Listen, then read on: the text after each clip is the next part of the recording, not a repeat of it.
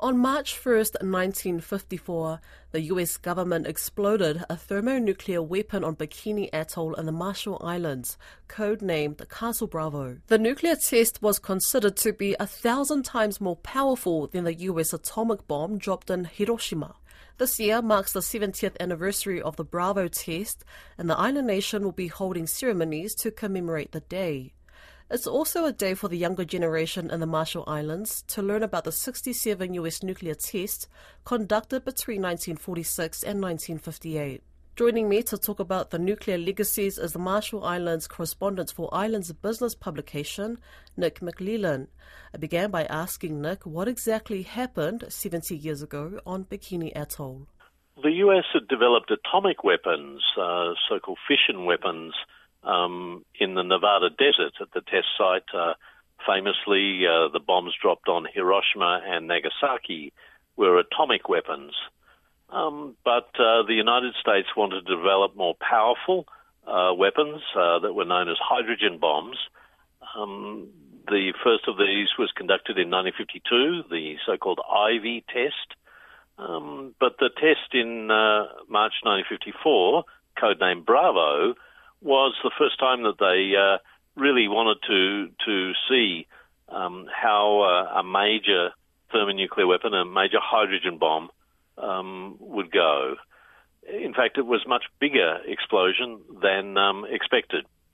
Uh, scientists had predicted that they may get to the level of uh, three or four megatons, which is the equivalent of, uh, you know, a few million tons of TNT explosive. In fact, it was 15 megatons in explosive yield. That's um, about a thousand times more powerful than the bomb that was dropped on Hiroshima by the United States in August 1945. And because of the size and scale of the uh, detonation on Bikini Atoll, um, radioactive fallout spread from the mushroom cloud across pretty much every atoll in the Marshall Islands uh, but particularly the northern atolls um, that were in the line of the wind, blowing a plume of contaminated nuclear materials across the ocean and across the northern atolls. Why the Marshall Islands, though? Why did they choose to do those nuclear tests on Bikini Atoll? In those days, um, the United States military effectively governed um, the large part of Micronesia after the Second World War, when American Marines and other military forces had fought their way through Micronesia towards Japan, the United Nations declared that the uh, uh, there would be a strategic trusteeship governing uh, the islands of Micronesia, and that trust territory of the Pacific Islands was administered by the United States. Um, immediately after the war in 1946 the United States decided that it would be a suitable place to develop its nuclear arsenals.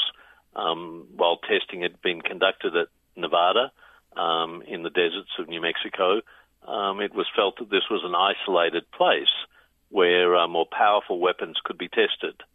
Obviously, uh, it wasn't empty. It wasn't a vast empty space.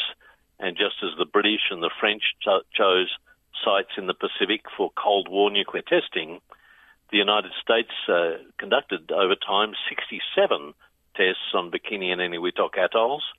They then, uh, in 1962, conducted another 24 nuclear tests at uh, Christmas Island. That's today part of the Republic of um, of uh, Kiribati, and where that's where Britain had done its uh, nuclear testing program once again for the hydrogen bomb. So this was a Cold War arms race and the United States and other Western powers wanted to stay ahead of the Soviet Union, which was also developing its own nuclear arsenal. Has the US acknowledged the devastation that they've caused? There were significant steps forward when Marshall's moved to self government in 1984. Uh, uh, sorry, 1986. That was under a compact of free association uh, where the United States and Marshall Islands uh, came to a framework agreement that's governed the country ever since. Uh, this uh, compact has just been renewed, although the US Congress has failed to provide the necessary funding to implement the pledges made to the people and government of the Marshall Islands. Um, the compact had specific provisions uh, to set up a trust fund for nuclear consequences, and a nuclear claims tribunal was established, um, and that operated throughout most of the 1990s. The Nuclear Claims Tribunal issued court rulings amounting to more than 2.3 billion US dollars. Uh, that was for property damage, for damage to health, for loss of, of income and well-being, um, and particularly the irradiation of people's homes and home islands. Unfortunately, the money that was in the 1986 uh, Compact Trust Fund uh, was nowhere near enough to meet that level of damages.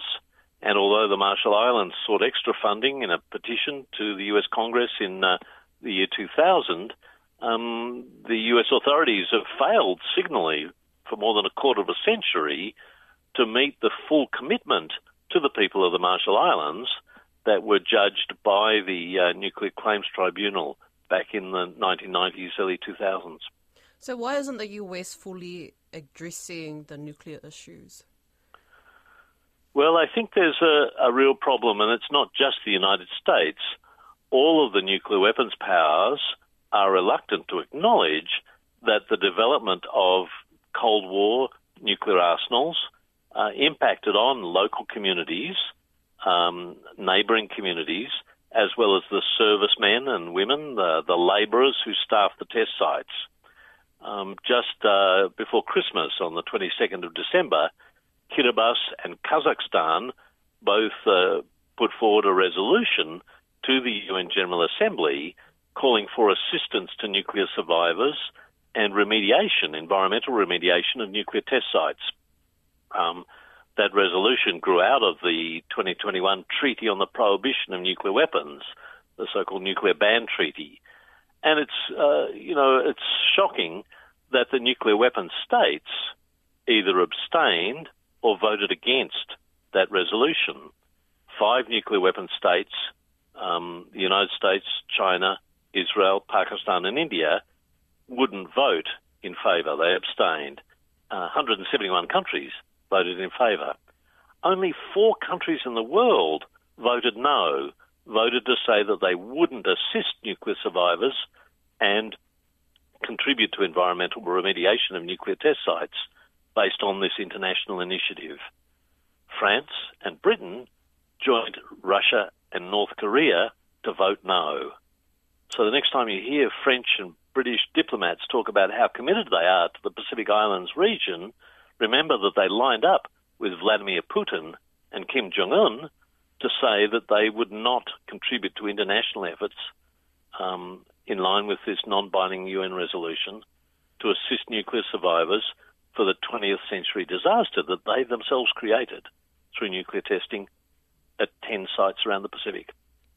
Just while we're on the subject of um, you know, international leaders, why do the leaders, particularly in the North Pacific, Marshall Islands, Palau, and FMS, like, why do they say that these islands are allies of the US despite the crippling impact that they've left behind from the nuclear test? Wouldn't you think that there'd be some animosity in their relationship with the US? The compacts of free association that Palau, FSM, and the Marshall Islands have signed have a lot of advantages um, for the Micronesian peoples in the Northern Pacific, um, particularly around migration rights, so people can travel freely to Guam, to Hawaii, and even mainland United States. Uh, there's a big Marshallese community, for example, in Arkansas, uh, working and, and, living in uh, in the southern states of America. At the same time, uh, the US provides funding for a whole range of services, everything from postal services to health and other areas. And uh, like many small island developing countries, there's a reliance on overseas assistance, technical assistance, finance, and so on. The sting in the tail, however, is that under the Compact of Free Association, the United States has uh, uh, a level of influence, indeed control, over defence and foreign policy.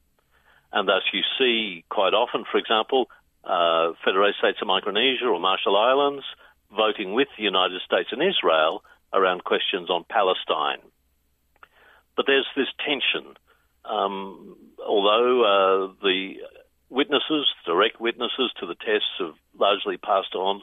A younger generation are still grappling with um, problems of nuclear contamination, the danger that the so-called Runit dome will leak uh, radioactive isotopes into the marine environment, um, the health problems that have lingered, you know, very high rates of thyroid cancer amongst women, many other health problems related to radiation exposure.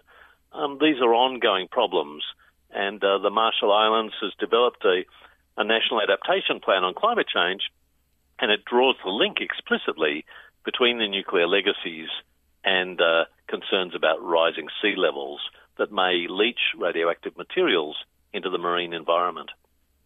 You say that there's ongoing problems that have been left behind from the nuclear test, um, but yet there's efforts to raise awareness around the health and environmental legacies.